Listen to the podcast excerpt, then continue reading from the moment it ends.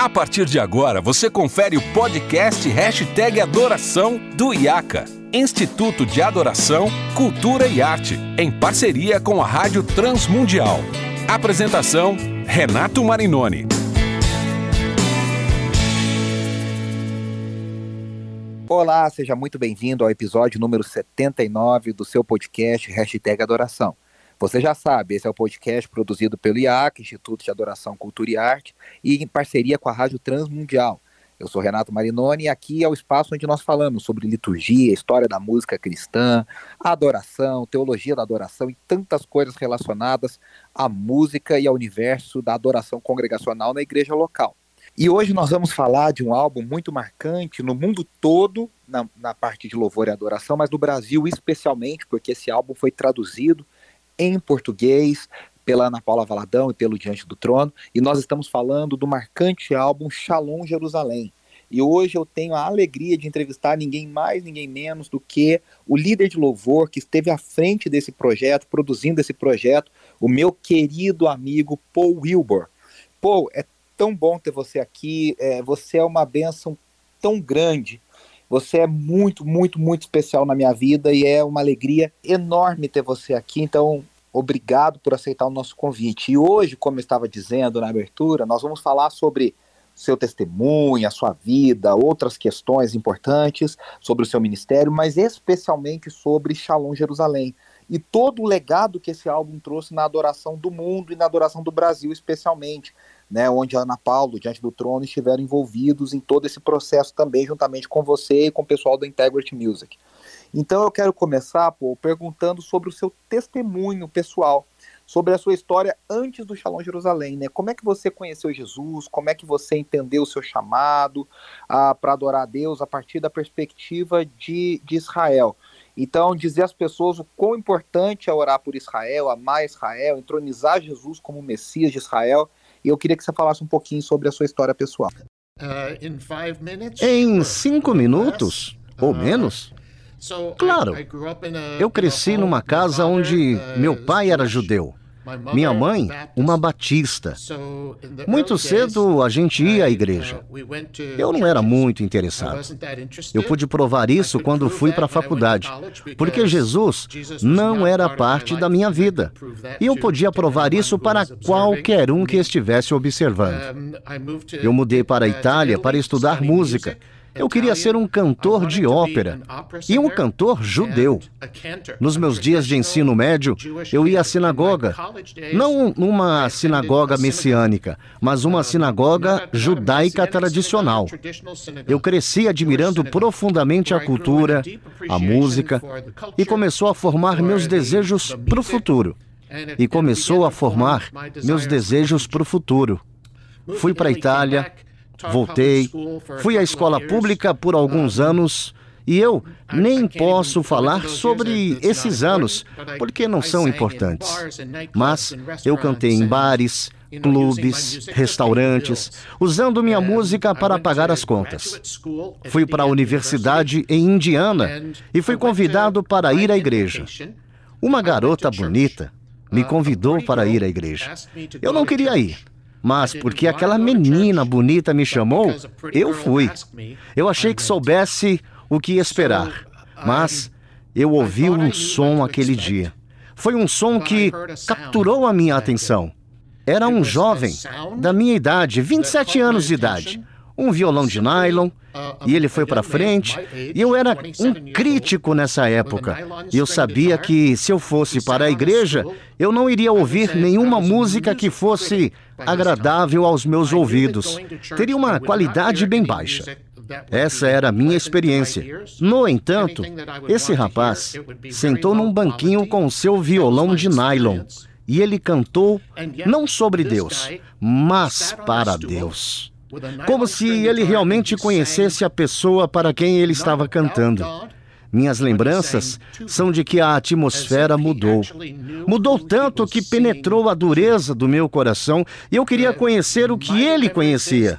Eu não posso contar todos os detalhes porque demoraria muito. Esse homem que cantou era um convidado.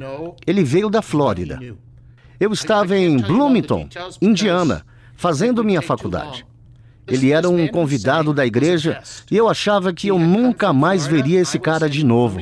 Mas eu ouvi um som que moveu meu coração. Algo que só Deus poderia fazer. E eu acabei me encontrando com ele para comer, seis semanas depois, no seu apartamento. Ele tinha se mudado e se tornado um funcionário daquela igreja. Foi tudo tão sobrenatural. Deixa eu gastar mais um minuto para contar que eu voltei àquela igreja para ver se eu conseguia ouvir aquele som de novo. E eu não sabia nada sobre unção ou sobrenatural. Eu ouvi um som que nunca tinha ouvido. Então, eu estava na igreja num domingo à noite e eles disseram: se você quiser uma refeição de graça, próximo domingo nós vamos te dar uma refeição de graça com um de nossos membros, porque você é um estudante universitário barato. E eu disse: eu aceito uma comida de graça? Eu estava pagando tudo na minha faculdade. Então, no domingo seguinte, eu tinha um endereço e fui até a porta do apartamento. Eu não conseguia acreditar. Era aquele cara com o violão de nylon dele. Isso era tão aleatório. Eu pensei, qual é a chance? Então a gente comeu junto, ele me falou sobre Jesus. E em uma ou duas semanas, a gente foi pescar no Tennessee. Ele adorava pescar. Eu não sabia nada naquela época que havia pescadores de homens, mas ele era isso. E naquela viagem de pesca, eu tive um encontro pessoal. Eu encontrei o homem que fez aquele som. Não um homem, mas o Messias. Eu o encontrei face a face.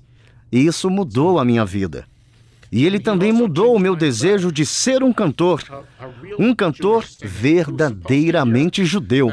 De ser capaz de ouvir aquele som que o céu faz e cantar aqui na terra.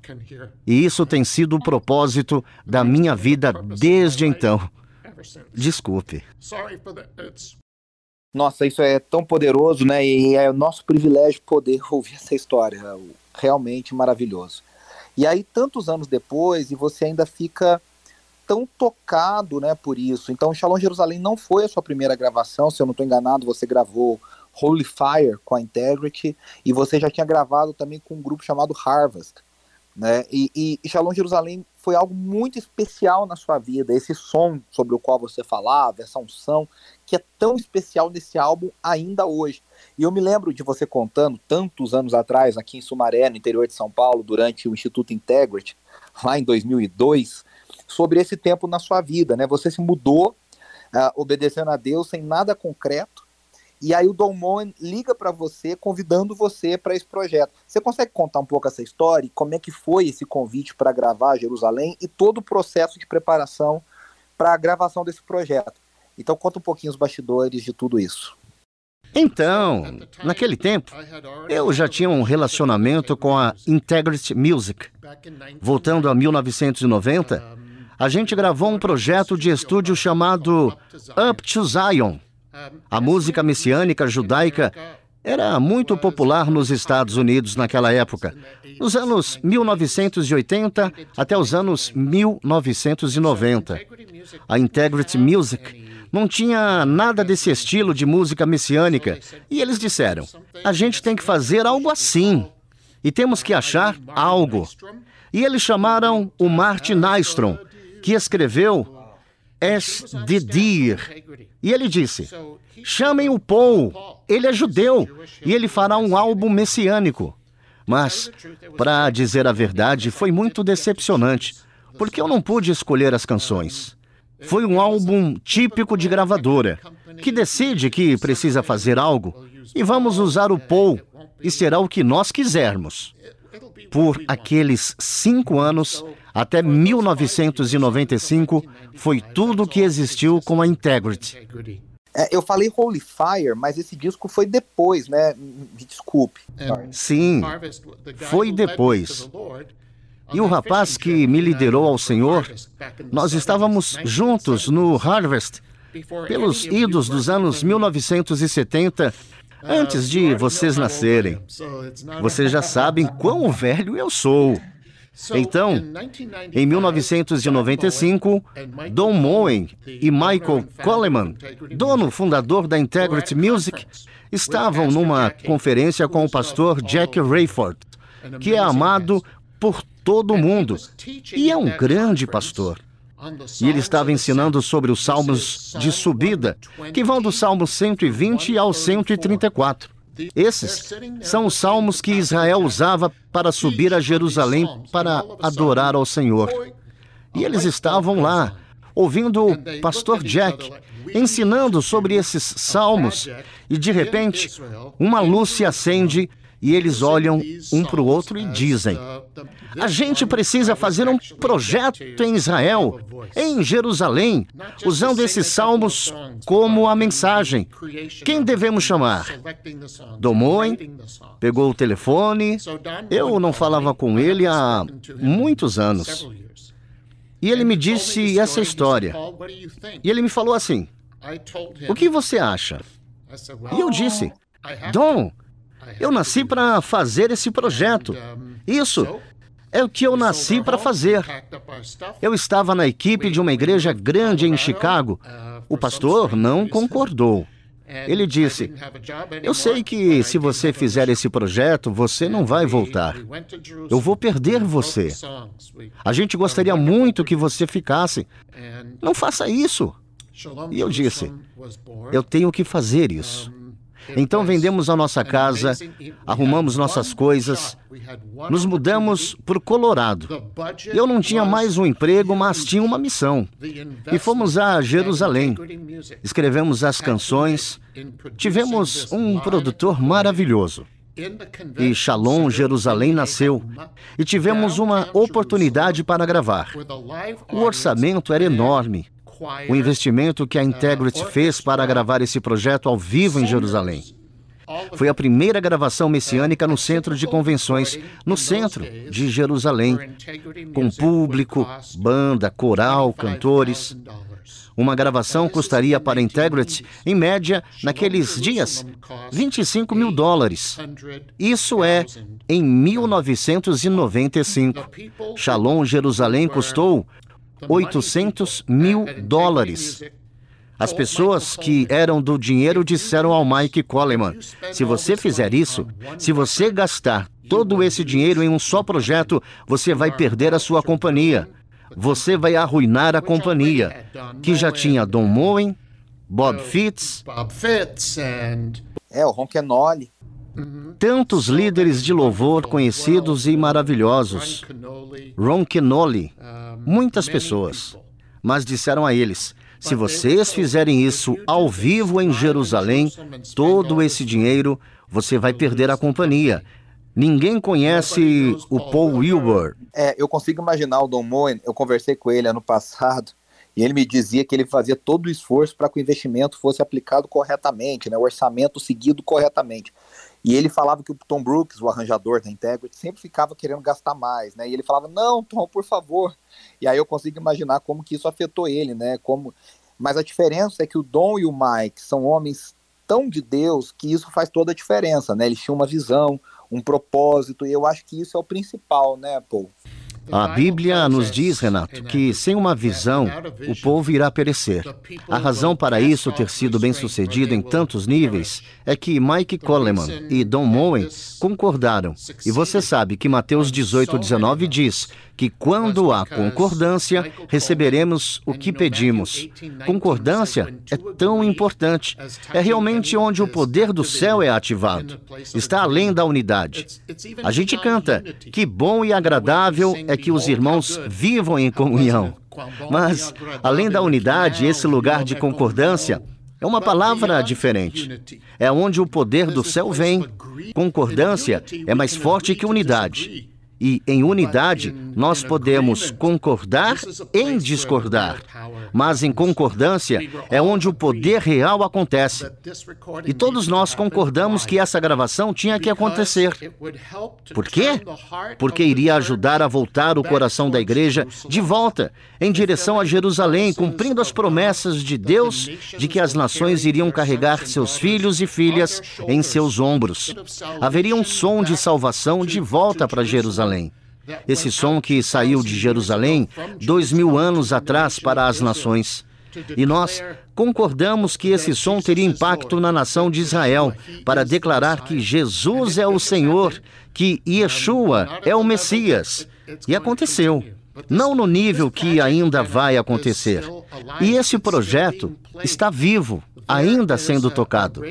Tem uma estação de rádio, uma estação de rádio judaica ortodoxa, que ainda toca canções de Shalom Jerusalém ainda hoje. Você sabe, pô, eu sempre falo para Ana Paula que ela é a minha versionista preferida em português. E a gente tem tanta versão ruim, ela é maravilhosa, assim, nessa, nesse quesito, ela faz muito bem. E, e, as versões de Shalom Jerusalém são mesmo inspiradas, são lindas, verdadeiras, são verdadeiras com relação ao original. E, e o seu português, né, pô, é maravilhoso na gravação. Ah, você cantou no bom português, afinal você sempre diz, eu sou brasileiro, né? Bem, me disseram que português é muito fácil para cantar. A gente estava a cinco minutos de ir para o palco. E eu disse: Eu não estou bem seguro sobre essa parte. E a Ana disse: Sim, sim, tá certo, é simples. Canta o que você vê. E eu estou olhando e pensando: Ah, Ok. Como seu nome, Renato? Eu diria Renato. Não, não, não. Porque o R tem um som diferente. E se tem um O no final, é como um U e não como um O. E eu pensava, isso é fácil? Não é o que eu estou vendo. E eu estava assustado, muito nervoso. Isso não é verdade, pô. Você ficou tão natural eu me lembro de ver as suas anotações e de como você anotava os sons que você precisava cantar, né? Como que você entendia o português. E é muito engraçado ver isso, né? Como que você entendia os nossos sons e tentava imitar. Mas, mas pô, a, a conexão entre você e a Ana Paula no dia da gravação, em todas as ministrações, nos, nos espontâneos, é algo tão marcante, né? Um desses espontâneos tá lá na canção Em Tua Presença. E é, e é inexplicável, né? E aí eu queria saber como que foi para você gravar isso, né? Você já gravou esse disco em espanhol, mas em português é algo assim, ficou muito marcante esse álbum. E eu posso dizer que você tem uma conexão especial com o Brasil, puxando para o nosso lado, né? Com a Ana Paula, que você sempre fala, menciona, já gravou com você em outros momentos, mas com muitos outros líderes de louvor que são seus amigos, né? O Azaf Borba, o Ademar.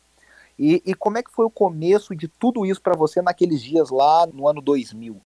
Foi muito simples, porque eu me apaixono por pessoas que adoram. De novo, com a Ana Paula Valadão e a igreja, eu ouvi um som.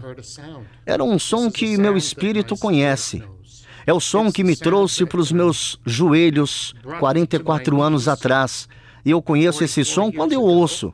Então, eu ouvi aquele som do diante do trono da Ana Paula.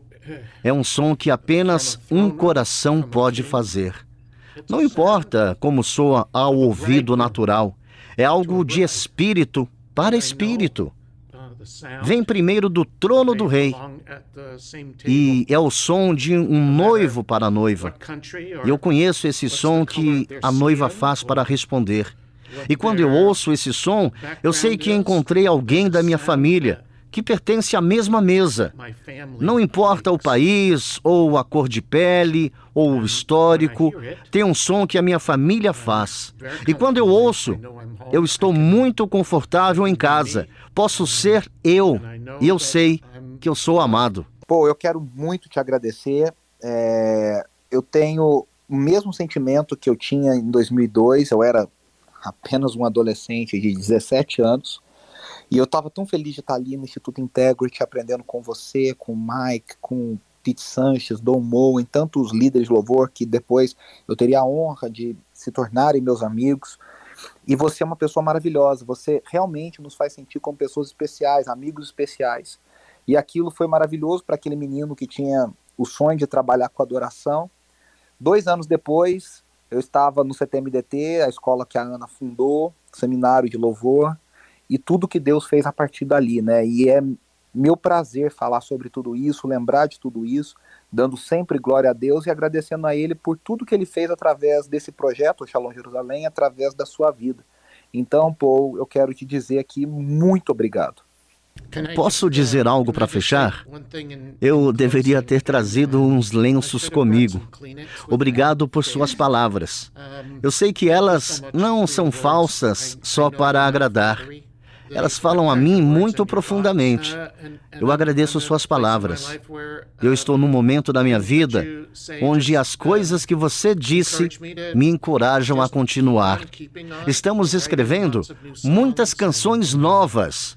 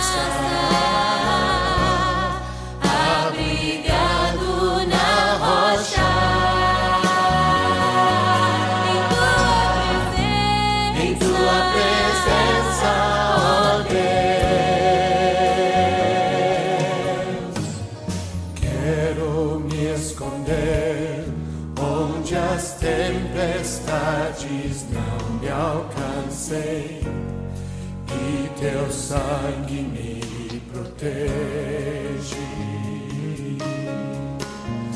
Eu quero estar onde o mal das trevas não me toque, em tua presença, ó Deus.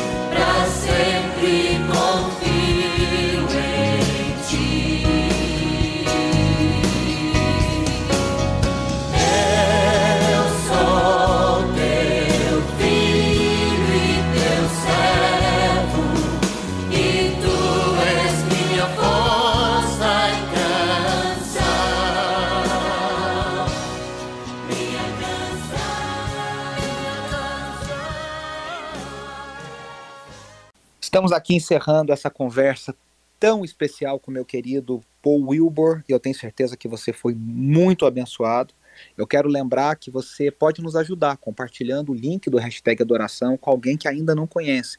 Nós temos esse e outros 78 episódios disponíveis no site da Rádio Transmundial, lá em transmundial.org.br, onde você encontra também todos os outros programas que a Rádio Transmundial tem produzido. E você também encontra o hashtag Adoração em todas as plataformas de streaming, seja a sua plataforma de podcast preferida qual for, você vai encontrar o hashtag Adoração. Eu volto na semana que vem com um novo convidado, um novo tema, sempre, sempre, sempre querendo agregar na sua vida e no seu ministério.